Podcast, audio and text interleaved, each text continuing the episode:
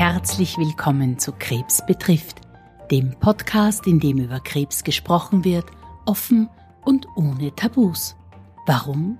Weil das Thema Krebs jeden von uns betroffen macht und die meisten auch betrifft, sei es direkt oder indirekt. Wir wollen mit diesem Podcast über Krebs aufklären, wir möchten euch Wissen vermitteln und euch Mut machen.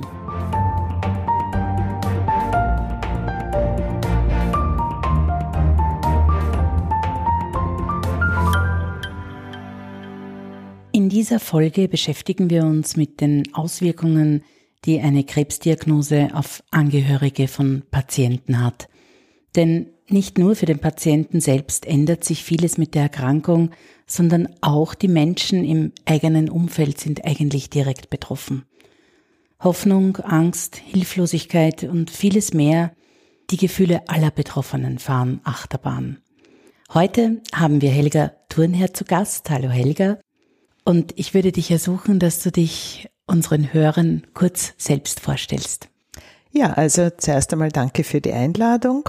Mein Name ist Helga Thurnherr, wie du schon gesagt hast. Ich bin 70 Jahre alt und ich war vom Beruf Röntgenassistentin, habe diesen Beruf 15 Jahre ausgeübt und dann mit meinem Mann, der Tierarzt war, in der Ordination gemeinsam gearbeitet. Und Helga, wieso sitzen wir einander heute gegenüber? Wieso bist du als Angehörige von dem Thema Krebs betroffen? Mein Mann ist 2002 an Krebs erkrankt. Ein Schicksalsschlag, der uns beide unvorbereitet getroffen hat, der aber viel bewegt hat, viel gemacht hat und mich teilweise in sehr traurige, emotional schwierige Situationen gebracht hat, aber auch, das muss ich auch dazu sagen, in manch schöne Situationen. Wenn ich da gleich nachhaken darf, ein für mich faszinierendes Thema, das ich sehr oft von Patienten selbst höre, dass sie aus ihrer Erkrankung unglaublich viel Kraft gezogen haben und Erfahrungen gemacht haben, wo sie der Meinung sind, die sie ohne ihre Erkrankung nicht gemacht haben. Und das klingt mir jetzt eigentlich in die gleiche Richtung. Ja, das ist so und ich habe immer eine Devise gehabt in meinem Leben, dass es nichts Schlechtes gibt, wo nicht auch etwas Gutes dabei ist. Und das war in dem Fall auch für meinen Mann, für den Erkrankten, der sich einen Lebenstraum erfüllt hat. Er wollte immer Schauspieler werden. Und mit der Erkrankung hat er plötzlich die Sinnhaftigkeit des Lebens anders gesehen hat einen Schauspielkurs gemacht, hat in vier Produktionen im Theater in der Josefstadt mitgespielt und das hat ihm derartig viel Freude gemacht und das hätte er ohne diese Krankheit wahrscheinlich nie gemacht, weil da war der Alltag und war keine Zeit. Und das Schöne daran war, dass ich ihn oft mit Fieber, mit Schlechtsein nach Therapien in die Josefstadt gebracht habe, also zum Theater und ihn nach der Vorstellung gesund abgeholt habe. Also das war für ihn wirklich eine wunderschöne Sache, die wäre ohne Krankheit nie passiert.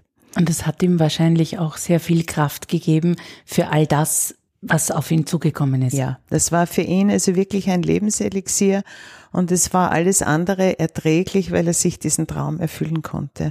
Und so kann ich nur wieder sagen, es gibt nichts Schlechtes, wo nicht auch was Schönes dabei ist. Und auch mir ist es so ergangen. Ich habe durch diese Erkrankung wahnsinnig tolle Menschen kennengelernt. Ich habe auch gelernt zu selektieren, wer unsere wirklichen Freunde sind, was in solchen Situationen extrem schwierig, aber auch sehr hilfreich sein kann. Und dadurch war es uns möglich, uns beiden möglich, durch diese Krankheit zu gehen und sie eigentlich relativ positiv durchzustehen. Gerade das Thema Freunde höre ich auch sehr oft und dass sich dann die Spreu vom Weizen trennt. Glaubst du nicht, dass es oftmals so ist, dass auch die besten Freunde oft Probleme haben, mit der Krebserkrankung eines Freundes umzugehen und eigentlich vollkommen hilflos sind, weil sie nicht wissen, soll ich darauf ansprechen? Soll ich so tun, als ob nichts ist? Hast du in der Richtung Erfahrungen gemacht? Ja, in der Richtung habe ich viele Erfahrungen gemacht. Und was das Interessante war, wir haben sehr viele Freunde, die Ärzte waren oder sind. Und ich habe die Erfahrung gemacht, dass sich die Ärzte am schwierigsten damit getan haben, zu fragen. Sie haben mich angerufen, was meinen Mann oft geärgert hat. Er gesagt, warum fragt er mich nicht selber? Und die Freunde haben dann mich gefragt, wie geht's ihm? Und dann habe ich gesagt, fragt ihn doch, ruf ihn an. Ja, was sagen wir? Sag ich, das ist ganz einfach. Wenn es ihm gut geht, wird er sagen, danke gut. Und wenn es ihm schlecht geht, wird er entweder darüber reden wollen oder nicht. Aber einfach angesprochen werden. Und mein Mann empfand das als wirklich unangenehm, dass ich angerufen werde und nicht er direkt gefragt. Also der Umgang mit einer Krankheit, was sage ich demjenigen, wie reagiere ich, ist für viele eine enorme Hürde. Aber ist es nicht das Einfachste, wenn ich den Betroffenen, den Erkrankten direkt frage und sage, wie du das gern? Soll ich dich darauf ansprechen? Möchtest du darüber reden oder ist es dir lieber, wenn wir uns sehen, dass wir das beiseite lassen und nicht besprechen? Weil ich glaube, dass jeder Mensch das gerne anders hätte. Und das bringt mich auch zu dem Thema äh, Talk About Cancer. Lass uns darüber sprechen. Da gibt's, glaube ich, viele verschiedene Ansichten, ob man denn das tun soll oder nicht. Also ich habe die Erfahrung gemacht, dass mein Mann, der an sich ein introvertierter Mensch war, über seine Krankheit geredet hat. Er hat es jedem erzählt, ob es passend war oder unpassend, er wollte es einfach anbringen. Und ich glaube, das Problem ist von Menschen, die mit so einer Krankheit nicht konfrontiert und nicht betroffen sind, dass sie einfach nicht wissen, was sie sagen sollen. Sie sind damit überfordert. Ähm, die antworten, es wird schon und sei nicht traurig, ist unpassend, wie wir wissen. Was sage ich denn? Aber wir haben das Glück gehabt, dass wir wirklich tolle Freunde hatten, die uns viel Abwechslung geschaffen haben. Und wir waren eigentlich keinen Abend allein, wir waren viel eingeladen, aber nicht irgendwie aufdringlich. Und es war auch das Verständnis da, wenn mein Mann gesagt hat, heute geht's mir nicht gut, heute kann ich nicht. Und das war sehr, sehr wertvoll und hilfreich. Und sicherlich für euch beide eine große Unterstützung. War eine große Unterstützung und ich muss auch eines sagen, ich hatte eine sehr liebe Freundin, die hatte ich gar nicht so eingeschätzt, die mich immer wieder angerufen hat und gesagt, komm, wir zwei gehen auf einen Café, damit du auch ein bisschen Ablenkung hast. Und da war ich sehr, sehr dankbar. Damit lieferst du mir das nächste großartige Stichwort, das ist die Frage, wie ist es denn dir damit gegangen? Weil wir wollen ja heute auch über die Gefühle der Angehörigen sprechen. Wie hast du das denn erlebt? Also das erste war mal eine vollkommen unvorbereitete Diagnose. Es hat zuerst geheißen, dass mein Mann einen Nierentumor hat und Lungenmetastasen. Und ich habe das so im Vorbeigehen von einer Ärztin erfahren. Und mein erster Gedanke war, das ist eine schwerwiegende Krankheit. Und mein zweiter Gedanke war, ich muss neue Hausschuhe kaufen. Mein Mann muss gleich ins Spital.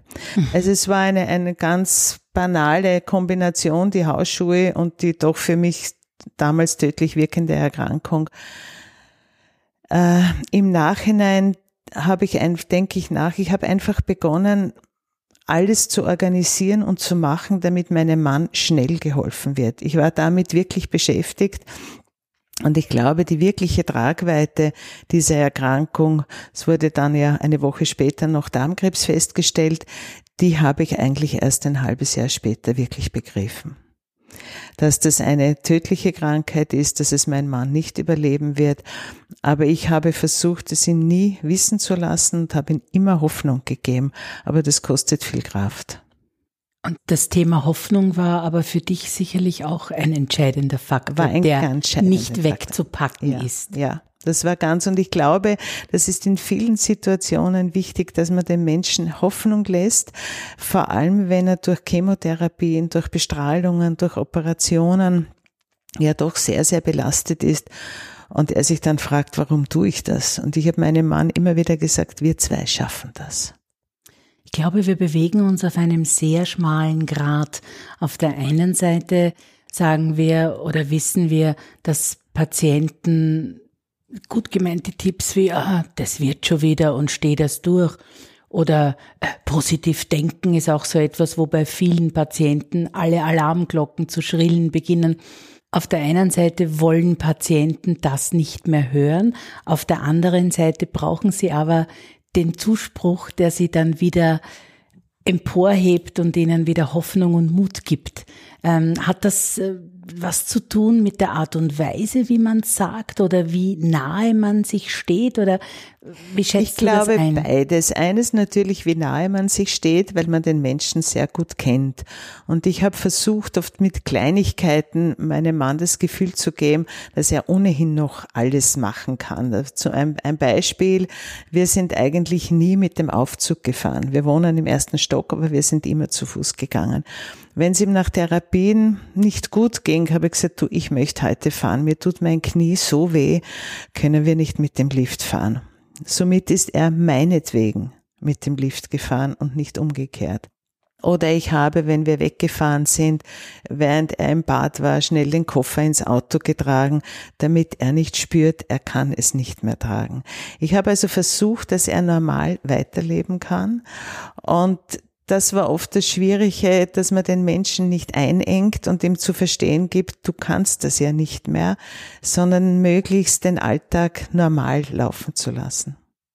Wenn du dich zurückerinnerst an die Zeit, als die Diagnose bzw. die Diagnosen gestellt wurden, warst du da mit deinem Mann gemeinsam im Krankenhaus? Habt ihr das gemeinsam erlebt oder bei den Ärzten? Und wie hast du denn die Arzt-Patienten-Angehörigen-Kommunikation empfunden? Also all die Jahre, und es waren fast fünf Jahre, war ich immer mit meinem Mann beim Arzt. Wir haben das immer gemeinsam gemacht. Und am Anfang hatte mein Mann ein Problem mit seinem Onkologen. Die beiden sind eher introvertiert gewesen und man hat immer nicht gewusst, wer fängt an zu reden. Und es war oft so ein eisiges Schweigen, das ich dann versucht habe, ein bisschen zu unterbinden. Und mein Mann hat dann auch seinem Onkologen gesagt, er kann mit ihm nicht. Sie finden keine Gesprächsbasis. Was ich ganz toll fand von dem Onkologen, der meinem Mann einen Brief geschrieben hat, sich entschuldigt hat und gesagt hat, wir werden das verbessern und, und ich werde mich bemühen, dass wir eine gute Basis finden, das dann letztlich nach fünf Jahren in einer Freundschaft eigentlich geendet hat. Also das, glaube ich, kommt selten vor. Aber das war eine ganz, ganz tolle Sache und hat meinem Mann viel geholfen dann konnte ich beobachten, dass der Onkologe meinem Mann immer drei, vier Therapien zur Auswahl gegeben hat, welche er denn machen möchte. Mein Mann hat nicht bemerkt, obwohl auch Mediziner, dass ihn der Onkologe zu einer bestimmten Therapie führt. Und wenn wir dann weggegangen sind, hat er gesagt, schau, so schlecht kannst du mich gar nicht stehen. Er lässt mich die Therapie aussuchen. Also es sind die Kleinigkeiten, die oft einen Menschen unheimlich unterstützen können. Und ich glaube, ich war schon froh, immer dabei zu sein. Und mein Mann war auch dankbar, weil es ist doch eine enorme Stresssituation, vor allem wenn die Befunde wieder mal schlechter sind. Und der Angehörige hört dann ein bisschen mehr.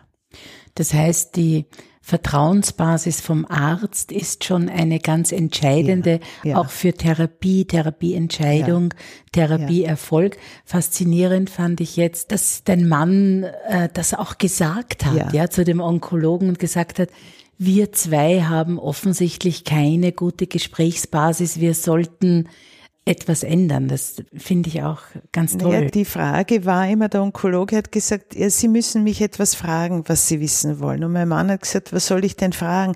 Ich war ja noch nicht in der Situation. Ich weiß ja gar nicht, was auf mich zukommt. Und so war das für beide eine gewisse Hemmschwelle.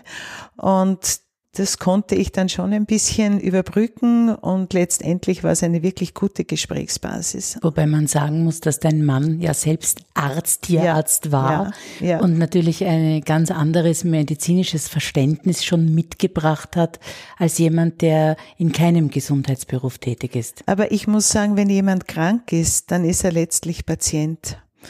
Und ich habe das genauso bei Humanmedizinern erlebt. Mein Schwiegervater war Humanmediziner, der auch schwer krank war. Es bleibt nur mehr der Patient über. Du hast gesagt, dass dein Mann dann begonnen hat, diese Schauspielausbildung zu machen und Theater gespielt hat. Gab es noch Einflüsse anderer Art auf euer gemeinsames Leben nach der Diagnosestellung? Ja, also einerseits das Theaterspielen, dann was wir immer schon gemacht haben, aber was wir dann vielleicht ein bisschen noch verstärkt gemacht haben, war in Theater gehen, in Oper gehen, in Konzerte gehen. Das haben wir sehr verstärkt gemacht und dann haben wir auch versucht, viel auf Reisen zu gehen. Soweit es möglich war. Mein Mann ist an sich ungern geflogen, aber nach der Erkrankung hat er sich im Süden sehr wohl gefühlt und wir waren sehr viel in Südfrankreich am Meer, das hat ihm einfach gut getan. Und wir haben haben sehr, sehr bewusst gelebt und haben jeglichen Ballast, den wir nicht mehr wollten, versucht auf die Seite zu schieben.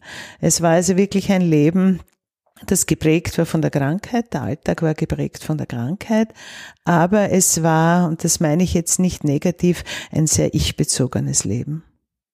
Und wir haben versucht, die Stunde zu genießen. Du hast erzählt, dein Mann wurde anfangs dann relativ rasch operiert. Ja. Und hat es dann nachher noch Therapien gegeben? Ja, also er wurde in einem operiert an der Niere und am Darm. Das war eine sehr große Operation, lag dann eine Woche im Spital und dann begann, ich glaube es war nach drei Wochen, die Chemotherapien, die eigentlich durchgehend fast bis zu seinem Tode stattgefunden haben. Dann wurde er auch noch bestrahlt also er war eigentlich all die Jahre mit Therapien ausgelastet und hat all seine Nebenwirkungen von den Therapien sehr, sehr gut überwinden, mit einer unheimlichen Disziplin weggesteckt und hat einfach auch das Ziel gehabt, gesund zu werden. Und er hat mir immer gesagt, wenn du sagst, wir schaffen es, dann schaffen wir es auch. Und das war für ihn der Motor, alles irgendwie hinzunehmen, einfach da der Wunsch, ich möchte wieder gesund werden. Und da hat natürlich der Faktor Hoffnung auch wieder eine ja, große Rolle ja. gespielt. Gab es irgendwann dann die Situation, wo dein Mann gefühlt oder verstanden hat, dass das nicht mehr wird? Ja, die Situation gab's. Die gab's so, würde ich sagen, ungefähr ein halbes Jahr vor seinem Tod, wo er plötzlich gesagt hat beim Frühstück, ich möchte nur eines betonen, ich möchte verbrannt werden. Ich habe drauf mal geschluckt und habe dann gesagt, ja, das verstehe ich, das möchte ich auch. Dann haben wir das Thema wieder fallen gelassen. Das kam zwei Tage wieder. Erinnere dich, ich möchte verbrannt werden. Das war, wie gesagt, ungefähr ein halbes Jahr, bevor er gestorben ist. Am Abend, bevor er gestorben ist, haben wir noch telefoniert und dann hat er gesagt, es geht mir so gut, meine Haare wachsen wieder, ich krieg wieder eine Therapie und ich komme in zwei Tagen nach Hause. Und ich muss da ehrlich sagen, ich habe mir gedacht, nein, lieber Gott, erlöse ihn. Also die Hoffnung war zum Schluss und ich würde meinen, er ist in der Hoffnung eingeschlafen. Wie ist es dir dabei ergangen, als dein Mann dir gesagt hat, dass er glaubt, es, es wird wieder, dass da noch so eine Euphorie hochgeflammt ist? Wie, wie reagiert man da? Also ich habe ihn in dieser Euphorie unterstützt und habe gesagt, ich freue mich, wenn du nach Hause kommst. In meinem Innersten war aber, dass eben das nicht mehr so ist, denn ich habe gewusst, er schafft es nicht mehr. Es ist einfach aussichtslos. Und ich habe wirklich gebetet, dass er einschläft. Und er hat sich das auch immer gewünscht. Er will keine Quälerei. Und ich muss sagen, das war für mich dann an erster Stelle, dass er erlöst wird. Und ich glaube, das muss man als Angehöriger dann auch einmal sehen. Jetzt ist es einfach vorbei. Und die einzige Erlösung ist wirklich ein Einschlafen. Und so gesehen war ich froh. Es verstehen manche Menschen nicht, wenn man sagt, wenn man ist froh, wenn der Partner stirbt, aber ich war froh, dass er erlöst wurde. Du hast gesagt, dein Mann hat dann gerne über seine Erkrankung gesprochen und das dürfte ihn unterstützt haben und ihm geholfen haben auf seinem Weg. Wie war es denn bei dir? Äh, bei mir war es unterschiedlich. Ich habe ein, zwei Freundinnen gehabt, mit denen ich reden konnte, und zwar aus der Situation, die eine Freundin war in Scheidung. War auch ein bisschen eine tragische Situation und wir beide sind so jeden zweiten, dritten Tag miteinander laufen gegangen und haben uns gegenseitig unterstützt. Und einmal hat die eine geheilt und einmal hat die andere geheilt. Aber wie ich hatte einen Partner, der verstanden hat, wie furchtbar es ist, in einer Extremsituation zu sein. Äh, es gab auch Freundinnen, die mir erklärt haben, du musst damit rechnen, dass dein Mann stirbt. Das sind so Dinge, wo man tief atmet und denkt, na, mit dir will ich eigentlich nicht mehr reden. Ich weiß es ohnehin, aber ich muss es wegschieben, sonst kann ich ein normales Leben nicht führen. Was hast du dir als Angehörige gewünscht? Welche Art der Unterstützung? Ich habe mir als Angehörige gewünscht Abwechslung, aber doch mit dem Hintergedanken, dass wir ein, dass man akzeptiert, dass wir eine schwierige Situation haben. Und die Unterstützung war, dass ich einfach mit einer Freundin auf ein Glas Sekt gegangen bin oder dass ich manchmal eine Stunde schwimmen gegangen bin, dass ich ein bisschen von dem Alltag loskomme und der Kopf frei wird, denn ich habe dann schon auch gemerkt, ich muss auch mit meinen Kräften haushalten. Helga, wie hat sich das Leben nach dem Tod deines Mannes für dich verändert? Das Leben hat sich sehr verändert, aber da muss ich vielleicht ein bisschen ausholen. Mein Mann hat während seiner Erkrankung mit seinem Onkologen eine Selbsthilfegruppe für Darmkrebspatienten gegründet. Der Hintergrund war damals, dass meinem Mann versprochen wurde, dass er neue Therapien bekommt, die sein Leben verlängern bei guter Lebensqualität. Als diese Therapien auf dem Markt waren, hat es von Seiten des Spitals geheißen, das können wir nicht finanzieren, er bekommt es nicht. Und das war also ein ordentlicher Keulenschlag für ihn und, und auch für mich. Und ich bin so ein Gerechtigkeitsfanatiker. Da haben wir gedacht, das kann einfach nicht sein. Da müssen wir was tun. Und so sind wir eben auf die Idee gekommen, eine Selbsthilfegruppe zu gründen, weil wir als Verein doch mehr gehört werden und mehr durchsetzen können. Und wir haben diesen Verein im Jahr 2004 mittels einer Pressekonferenz bekannt gemacht, wo über 80 Journalisten waren und wir haben auf diesen Missstand hingewiesen. Der Endeffekt war, dass in ganz Österreich die Therapien bezahlt wurden und dass sie auch mein Mann bekommen hat. Und seine Diagnose nach der Operation war ja, dass er ein halbes Jahr bis ein Jahr überleben wird. Und er hat letztlich fast fünf Jahre bei guter Lebensqualität gelebt. Als mein Mann dann gestorben war, hat mir natürlich einmal meine Aufgabe gefehlt, denn es war alles ausgerichtet auf die Erkrankung meines Mannes. Und dann habe ich beschlossen, er hat begonnen mit diesem Verein, ich führe ihn weiter. Und mittlerweile sind es 15 Jahre, dass es diesen Verein gibt. Und ich muss zugeben, er ist zu meinem Lebensinhalt geworden. Ich habe vielen Menschen, glaube ich, durch Gespräche, durch Kontakte helfen können. Ich habe im Laufe dieser Jahre eigentlich nur tolle Menschen kennengelernt. Wir konnten etwas bewegen, wir konnten Freude bereiten, wir konnten Menschen helfen. Es ist zu meiner Aufgabe geworden und es hat meinem Leben einen Sinn gegeben. Das heißt, wir sehen hier ganz genau, wie wichtig es ist, dass es Patientenorganisationen, Selbsthilfegruppen gibt, nicht nur als Anlaufstellen für Patienten und deren Angehörige, sondern auch um politische Aktivitäten auszuüben, beziehungsweise sich darum zu kümmern, dass Therapien vielleicht anders gesehen werden, bezahlt werden oder dass man Möglichkeit hat, auch an klinischen Prüfungen teilzunehmen? Ja, also wir haben auf der einen Seite sehr viel Aufklärungsarbeit gemacht, denn ein großes Anliegen ist natürlich, die Menschen zur rechtzeitigen Vorsorge zu bringen. Wir haben österreichweit sogenannte Tage der Darmgesundheit veranstaltet, um auch die Gesunden hinzubringen und ihnen zu sagen, wie wichtig rechtzeitige Vorsorge ist. Überhaupt, wenn es in der Familie schon eine Krebserkrankung gibt, das war der, eine Weg. Der andere Weg, und ich glaube, der ist ganz besonders wichtig und gefragt, wir bringen Menschen mit der gleichen Erkrankung zusammen bei den diversen Treffen und man kann einfach nicht nachvollziehen, wenn man nicht selber so in so einer Situation war. Und das Gespräch zwischen Gleichgesinnten, wie ich immer sage, ist wahnsinnig wichtig und wird auch immer wieder von den Menschen verlangt. Was noch sehr gut ähm, oder was wir noch sehr gut betreuen können, sind durch verschiedene Telefonate die Menschen einfach reden lassen. Und es kommen Fragen von Angehörigen, von Patienten und ich sage dann oft, ja, ich kann Ihnen nicht helfen. Oh ja, Sie haben mir jetzt zugehört, Sie haben mir so geholfen. Und ich glaube, das ist gerade in der heutigen Zeit etwas ganz, ganz Wichtiges, den Menschen einfach zuzuhören, was sie belastet, sie reden zu lassen. Das ist ganz wichtig. Wenn du einen Tipp aussprechen würdest in Richtung Darmgesundheit und Untersuchung, was wäre das? Also ich finde, was ganz wichtig ist, jeder kennt seinen eigenen Körper sehr gut und dass man einfach einmal schaut, wie reagiert mein Körper? Gibt es jetzt vielleicht etwas anderes? Nehme ich ab, ohne dass ich es will? Verändert sich irgendwas in meinem Körper? Einfach darauf zu achten. Und ich glaube, wir müssen auch lernen, dass wir alle Dinge, die angeboten werden von unserem Gesundheitssystem, die Vorsorge betreffend, dass wir die annehmen.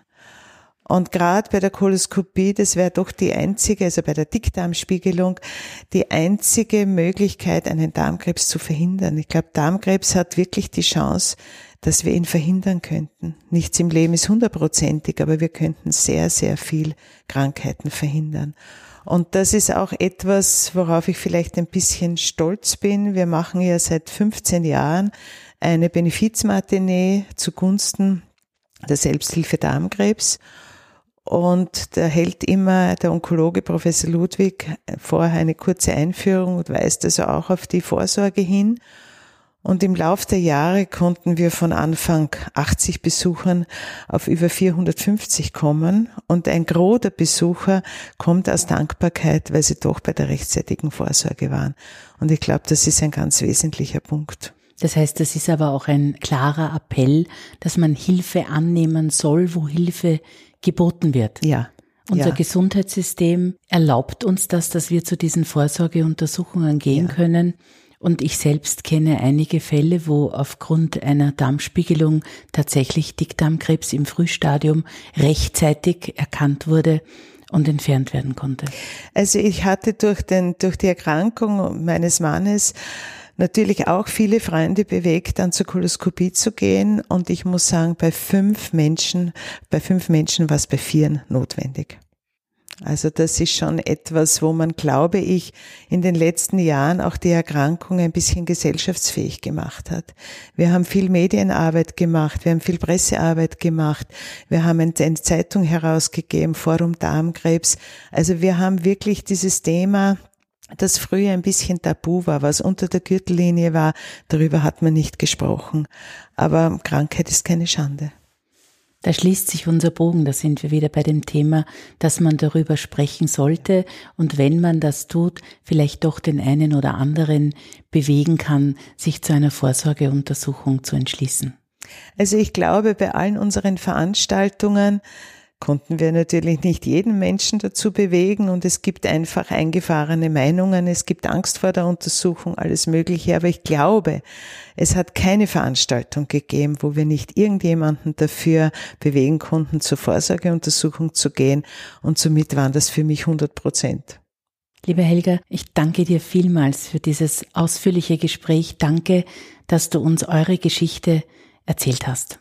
Ich danke auch. Ich danke für die Einladung und ich danke vor allem allen Pharmafirmen, hier speziell jetzt Pfizer und Merck, die uns ermöglichen, unsere Arbeit ermöglichen und so Patienten helfen können. Danke. Danke. Vielen Dank fürs Zuhören. Wir hoffen, die heutige Folge war für euch interessant und regt an, mehr über das Thema Krebs zu sprechen. Vergesst bitte nicht, dass ihr uns per E-Mail kontaktieren könnt. Die Adresse lautet krebsbetrifft.merkgroup.com. Wir würden uns freuen, wenn ihr unseren Podcast abonniert und sind gespannt auf eure Bewertungen auf iTunes und Co. Bis zum nächsten Mal.